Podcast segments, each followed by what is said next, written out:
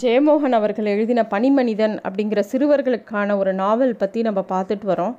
அதில் போன தடவை நம்ம பார்க்கும்போது அந்த பாண்டியன் அப்படிங்கிறவரை தான் வந்து இந்த பனிமனிதனை பற்றி விசாரிக்கவும் அதை பற்றின ரிப்போர்ட் சப்மிட் பண்ணவும் அவரை தான் நியமிச்சிருக்காங்க இராணுவத்தில். அவர் வந்து இந்த மாதிரி எனக்கு குரங்குகளை பற்றின விஷயங்கள் தெரியணும்னு சொல்லிட்டு ஒரு லெட்டர் எழுதி போகிறாரு போடுறாரு. அதுக்குண்டான பதில் வருது. குரங்குகளை பற்றின நிறைய தகவல்கள் வச்சு ஒரு ஃபைல் வருது. அதை திறந்து பார்க்குறாரு. அதில் ஒன்றும் இவருக்கு உபயோகமாக இல்லை. ஏன்னா இமயவழி அடிவாரத்தில் தான் ஒரு வகையான சின்ன வ சின்ன சின்ன குள்ளமான குரங்குகள் இருக்கிறதாவும் மலை உச்சியில் கண்டிப்பாக குரங்குகளால் வாழ முடியாது. ஏன்னா குரங்குகளுக்கு எப்பயுமே டிராபிக்கல் கிளைமேட் வேணும்.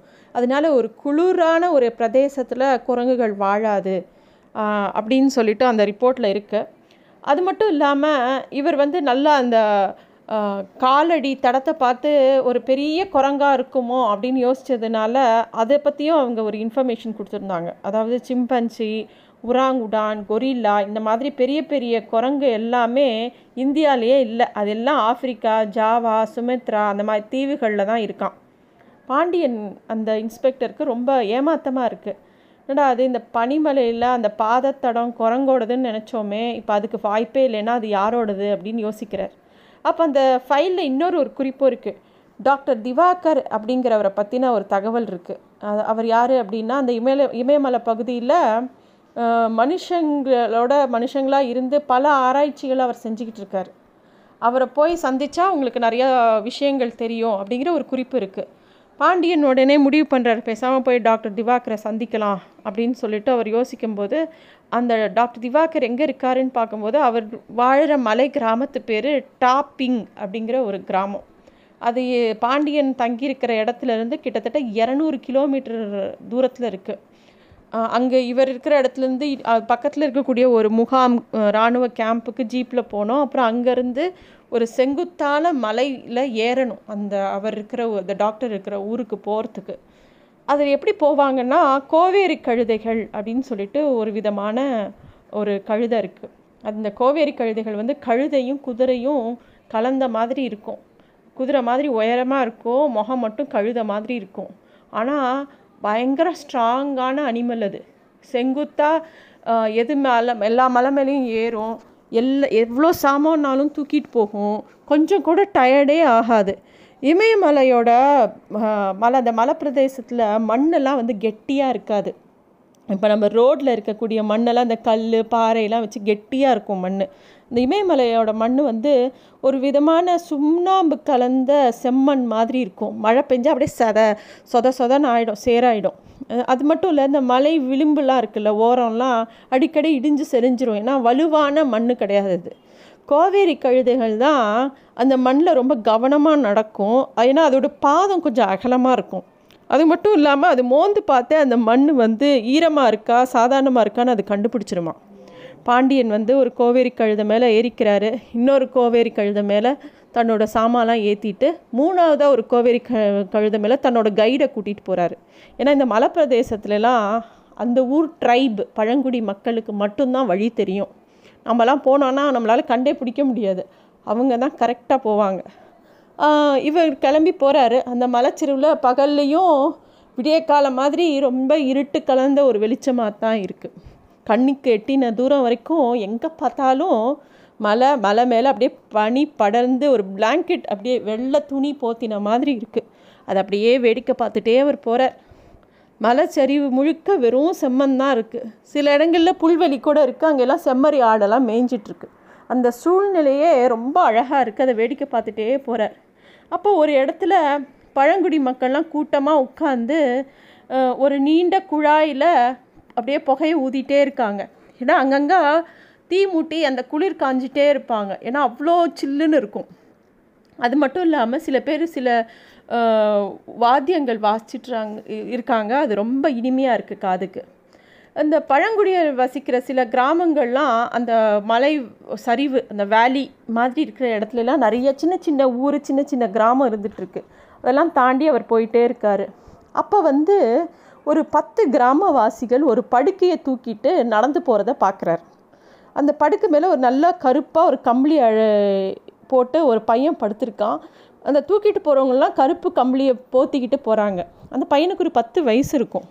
பாண்டியனுக்கு அந்த ஊர் அந்த பழங்குடியினரோட மொழி தெரியும். கத் அவர் கற்றுட்ருக்காரு ஏன்னா அங்கே இருக்கணும் அந்த அங்கே வேலை செய்யணுங்கிறதுனால.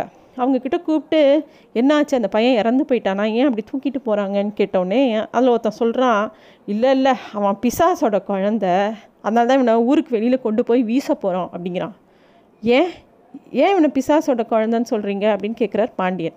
இல்லை போன மாதம் எங்களோட குழுவாக நாங்கள் மேய்க்க போனோம் ஆடை மேய்க்க தெளிங்கிற மலைக்கு. அப்போது வந்து இந் இவனும் இவனோட அப்பாவும் எங்கள் கூட வந்தாங்க. இந்த பையன் வழி தவறி போயிட்டான்.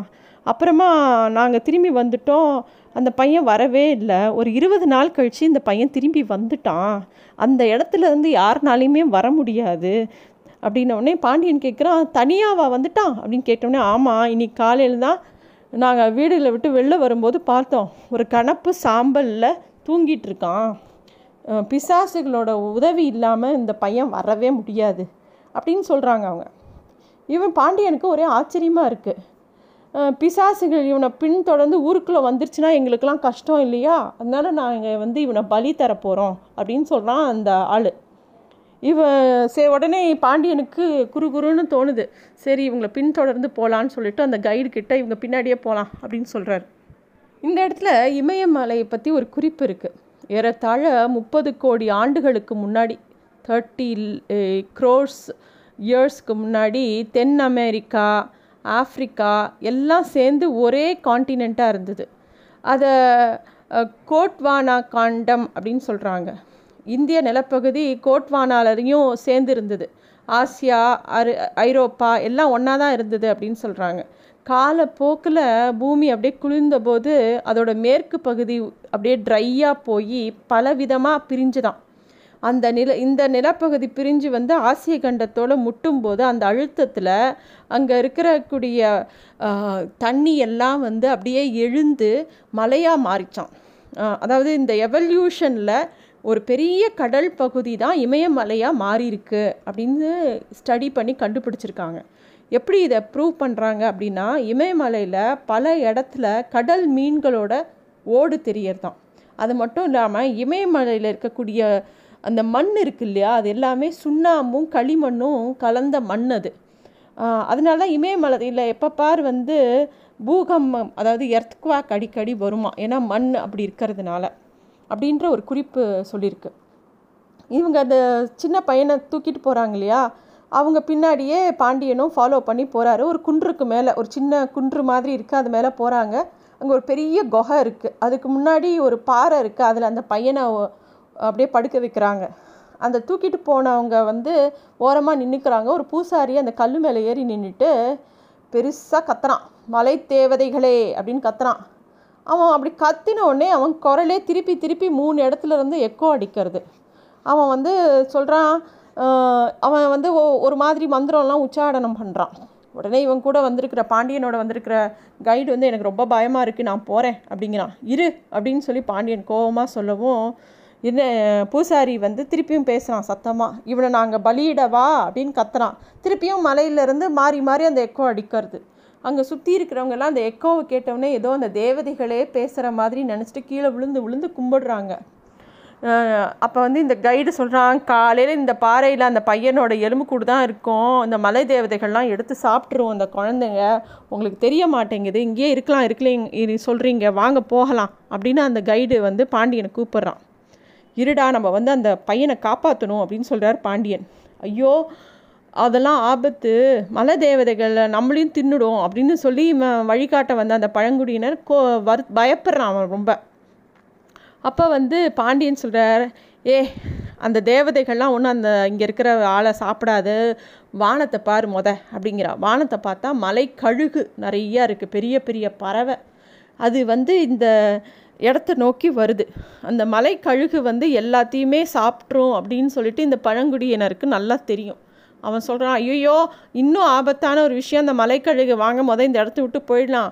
அது வந்ததுன்னா நம்மளை மட்டும் கொத்தாது இந்த கோவேரி கழுதையும் கொத்திடும். அப்புறம் நம்மளால் எங்கேயுமே போக முடியாது. வாங்க போகலாம் போகலான்னொடனே அவன் பாண்டியன் வந்து வெயிட் பண்ணுறா அப்படின்னு சொல்லிட்டு அந்த பழங்குடியரெல்லாம் அந்த பையனை அங்கேயே போட்டுட்டு போயிடுறாங்க.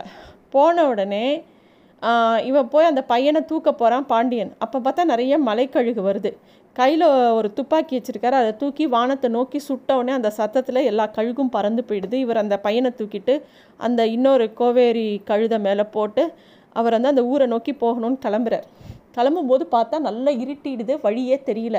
ஐயோ என்ன வழி தெரியலேனோடனே அவன் சொல்கிறான் எனக்கும் வழி தெரியல. ரொம்ப இருட்டாக இருக்குது அப்படின்னோடனே அந்த மாதிரி நேரத்தில் அவ்வளோ குளிரில் வழி தெரியல வெளிச்சம் இல்லை அப்படின்னா ஒரு பயம் வரும். அப்போ வந்து திடீர்னு ஒரு இடத்துல புகை மண்டலமாக இருக்குது அதை பார்த்தோடனே அந்த பழங்குடியினருக்கு பையன் கைடுக்கு ரொம்ப சந்தோஷமாயிடுது. சார் எனக்கு வழி தெரிஞ்சிடுச்சு வாங்க போகலாம் அப்படின்னு கூட்டின்னு போகிறான் ஏன்னா பக்கத்தில் ஒரு ஊர் இருக்குது அந்த ஊரில் வந்து எப்பயுமே என்ன செய்வாங்கன்னா அங்கே இருக்கிற ஊர்ல நிறையா ஒரு ஒரு குறிப்பிட்ட இடத்துல நிறையா கட்டையை போட்டு எரிப்பாங்க. அந்த எரிக்கிறதுல நிறைய நல்ல வெளிச்சமும் இருக்கும் புகையும் வரும். தூரக்க இருந்து பார்க்குறவங்களுக்கு வழி தெரியும். ரெண்டாவது இந்த நரியோட தொல்லையெல்லாம் இருக்காது. அவங்க நிறைய ஆடு மாடெல்லாம் அதை சுற்றி கட்டியிருப்பாங்க. ஏன்னா அந்த ஆடு மாட்டுக்கெலாம் அந்த நெருப்பு சூடு எதமாக இருக்கும். அந்த மாதிரி கட்டியிருக்காங்க. ஆனால் நல்ல ஒரு சாம்பிராணி வாசனையும் வருது. அதை ஊரை நோக்கி போகிறாங்க அவங்க வர வேண்டிய கிராமம் வந்துருச்சு. அந்த டாபிங் அப்படிங்கிற கிராமம். மலை கிராமங்களில் எப்பயும் இந்த மாதிரி அந்த எதனால் இவ்வளோ நல்ல வாசனை வருது அப்படின்னு பார்த்தா அவங்க எதை வச்சு எரிக்கிறாங்கன்னா தேவதாரு அப்படிங்கிற ஒரு மரத்தை வச்சு எரிக்கிறாங்க. அது ரொம்ப வசதியான மரம். அது வந்து ரொம்ப காஸ்ட்லியான மரம்னு கூட சொல்லலாம். பாண்டியனுக்கு ரொம்ப அதிர்ச்சியாக இருக்குது என்னது தேவதாருவை வச்சா எரிக்கிறாங்க அப்படின்னோடனே என்ன செய்கிறது சார்? காட்டில் இதுதான் இருக்கிறதுலையே பெரிய மரம் அப்படின்னு சொல்கிறான் அந்த பழங்குடியினர். அந்த ஊரை சுற்றி பெரிய பெரிய பாறைகள் மாதிரி ஒரு அடுக்கு சுவர் கட்டியிருக்காங்க. ஒரே ஒரு வாசல் தான் இருக்குது அதை ஒரு மரக்கதவாக மூடியிருக்காங்க. அப்போ வந்து தீயை பார்த்த இவங்களை பார்த்த உடனே ஒரு காவல்காரன் வந்து நீங்கள் யார்? என்னென்ன? உடனே பாண்டியன் வந்து தன்னோட ஐடி கார்டை காட்டுறாரு.